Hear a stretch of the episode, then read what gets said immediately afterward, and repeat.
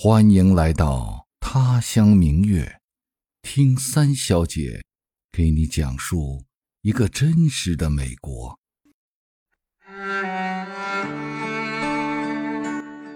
嗨，听到我声音的亲人和朋友，你好吗？我是小黎。今天呢，我要分享一件特别快乐的事儿。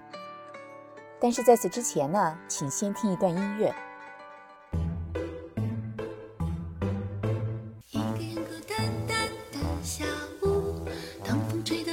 想跳舞，记得昨天你穿蓝色衣服。你说对爱太专注容易孤独，这句话什么意思？我不清楚。这段音乐是不是很熟悉？对，就是非常有名的德国乐队 f o r s Garden 唱的《Lemon Tree》。不过，这是由在美国生活的网友介若翻唱的中文版《柠檬树》。按说这首歌和我今天要讲的题目完全没有关系，可是不知道为什么想到要说这个题目，我心里跳出来的第一首歌就是它。嗯，也许是因为它的旋律特别轻快，也许是因为这首歌的 MTV 的主体是在一辆大卡车上完成的，一辆改装成房子的大卡车在夜色里行进，车外是深深的黑暗，但房子里面却灯火通明。一个男孩百无聊赖地等了他的女朋友，那个画面是不是特别浪漫？好，我们现在言归正传，回到我今天要说的开心的事儿上，因为那也是一件我觉得非常浪漫的事儿。前两天过感恩节的时候，我家老大从大学里回来，一共在家只住了四天，除了和我们出去玩，和同学出去玩。还做了一件非常正经的事儿，那就是他考到了他的正式驾照。驾照在美国是一个非常重要的证件，相当于咱们国内的身份证吧。它可以用于所有可以出示证件的地方。只要在美国境内，一张驾照可以走遍天下。这对外国人来说尤其方便。因为你可以不用带着你的护照到处走，而且有了驾照就意味着你有了出行的自由，从此你就是一个可以独立行动的人了，再也不用父母接送，和父母捆绑在一起，可以开始有了自己的生活。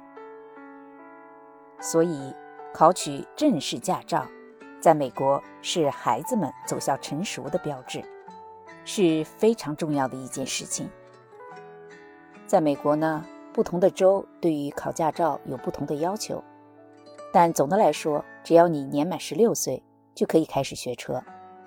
我们老大呢，算是学的比较晚的，十七岁半都过了才开始学车。在正式学车之前呢，他要先去考笔试，相当于咱们国内的科目一。我们这里的笔试呢，是在电脑上做，一共只有二十五个题。答对二十个题就可以过关，拿到临时驾照，然后你就可以去练车了。据说国内的科目二是最难的，我们这里呢没有像国内那么要求严格，你不用必须去上驾校，可以自己私下里学。据我所知，到美国留学的这些孩子中间，所有的驾照基本上都是同学教同学。要不就是老公教老婆，老婆教老公，总之都是熟人教熟人。反正我的车是我老公教的，我老公的车是我们当时同屋的他的同学的老婆教的，他老婆的车呢是他的同屋教的。反正我知道的人里面没有一个去上驾校的。不过那已经是十几年以前，在俄亥俄州。和我们现在住的这个州的法律是有一点不一样的。我们这个州呢，还算是要求比较严格的。在去正式路考之前，你必须自己先练够六十个小时，而且是要在各种天气条件下，白天、晚上、下雨天都要有才行。然后呢，还是要去驾校学习三十个小时左右。如果驾校的老师说，在他那里所有的项目都能通过，那你要去考正式驾照，应该就没有什么问题。我家老大呢，其实去上大学之前，他的车已经就开得很好了，然后还约了时间去考试。到了考场才被告知，说这个州的要求是拿到临时驾照之后一年才能考试。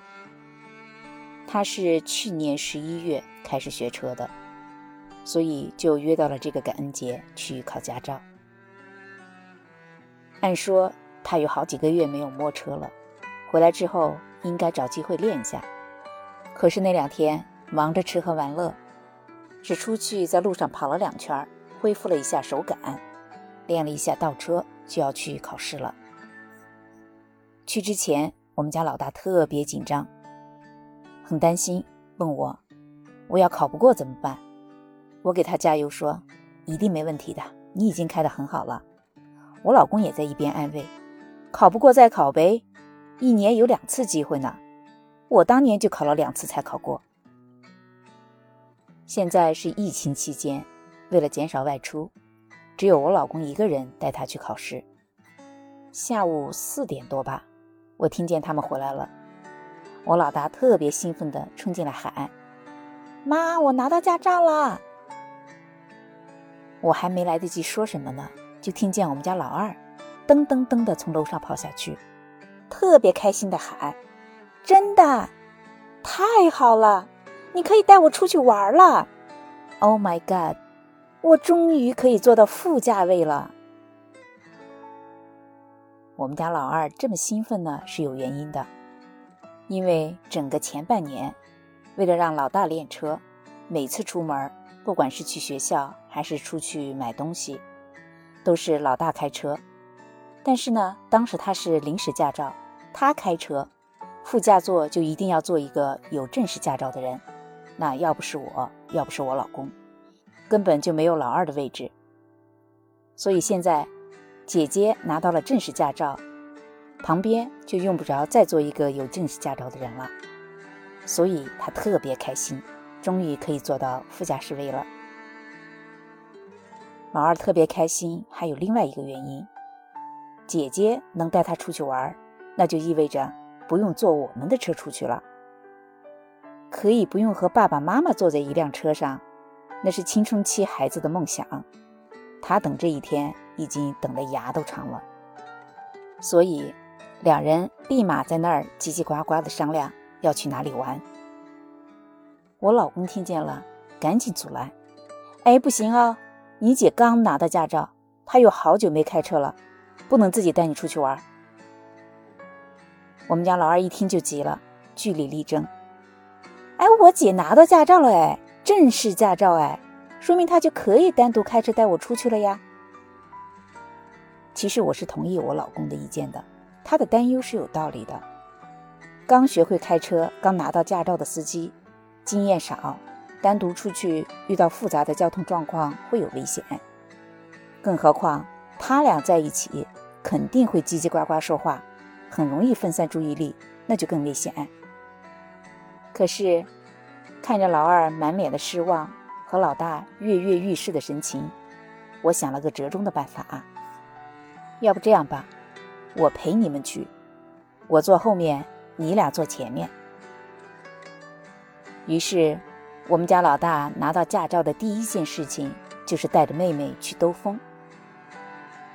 一路上听着他俩在前面叽叽呱呱的说话，笑得特别开心，我就止不住的感慨。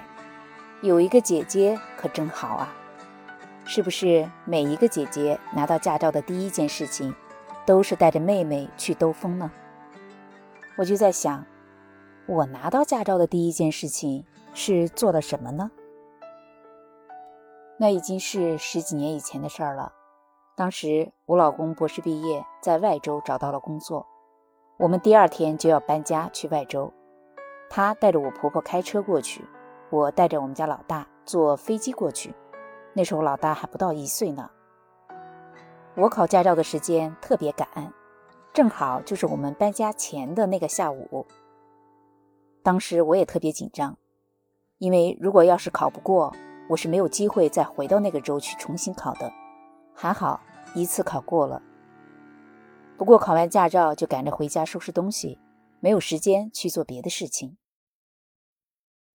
其实我自己真正开车，是在拿到驾照两三年之后吧。因为在那之前，我一直和我先生生活在一起，每次出门，自然而然的都是他开车。后来，因为工作的原因，我们俩分居两个州，那时候我才开始真正自己开车。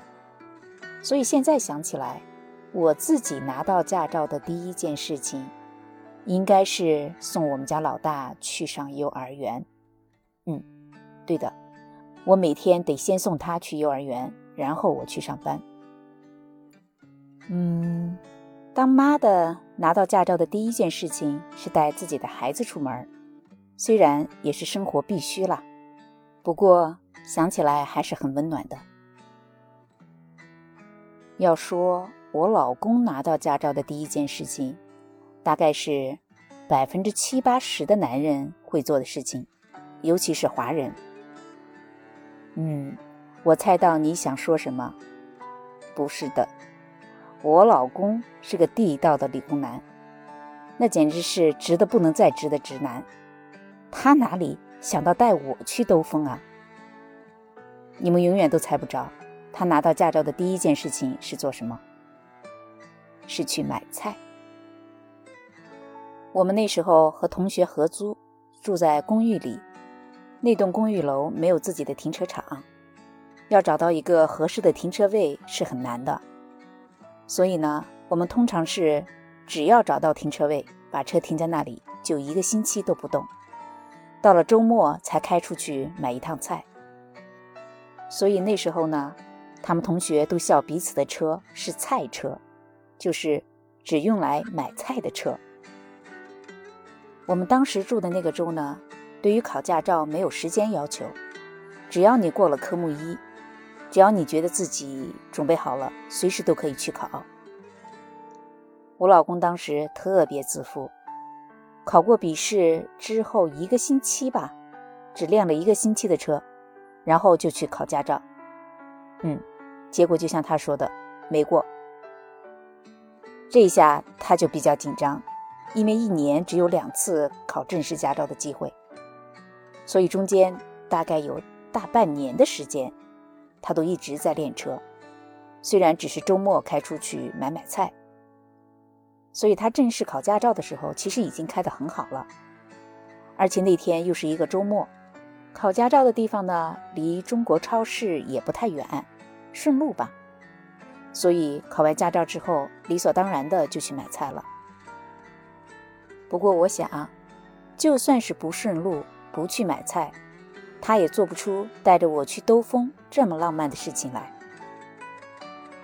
说起浪漫，我想到了老大的一个同学，一个男生。他第一天拿到驾照，第二天就约老大要带他出去玩。我当然不放心啊。那时候老大也在学车，所以最后就决定两人开两辆车，我带着妹妹陪着。一起去了一家台湾人开的蛋糕店。虽然那个男生想单独带她出去兜风的愿望没有实现，可是人家有那个心啊。所以啊，年轻还是好啊。说到这儿，我就要问你了：你拿到驾照的第一件事情是去做了什么呢？或者说，有人拿到驾照的第一件事情？请你一起去做了什么呢？再或者说，如果你拿到了驾照，第一件事情是想去做什么呢？希望你能给我留言，可以吐吐槽，也可以分享你们之间发生的浪漫事情。好，那我们今天的节目就先到这里，我们下期节目再见，拜拜。